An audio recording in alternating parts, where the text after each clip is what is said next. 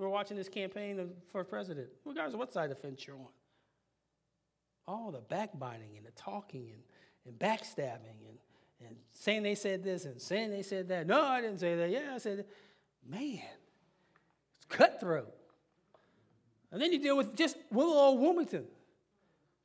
I ain't up on all the stuff, but I know there's enough, enough stuff going around that if I ask the right person, I can find out what people are saying and doing. Probably if I go to Facebook, I probably can find a whole lot of stuff. You know, all the, all the backstabbing and backbiting and fighting and, and really.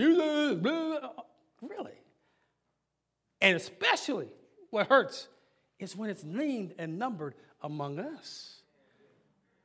That's the bad part. I expect the world to act like the world, but when it's us, that makes it bad. That does not make us a compelling community, a community given by God. That's not what it does. Our divine viewpoint, I'm going to come to close on this. Our divine viewpoint says we're released from jealousy.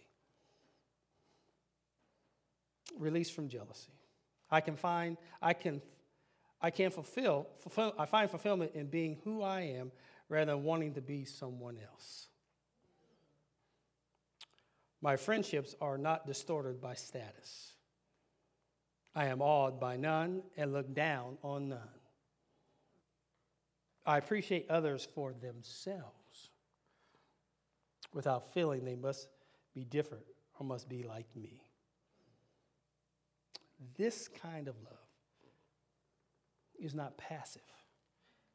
Instead, it involves an aggressive reaching out to others. Why is it not passive but aggressive? Because it's against everything that we're about.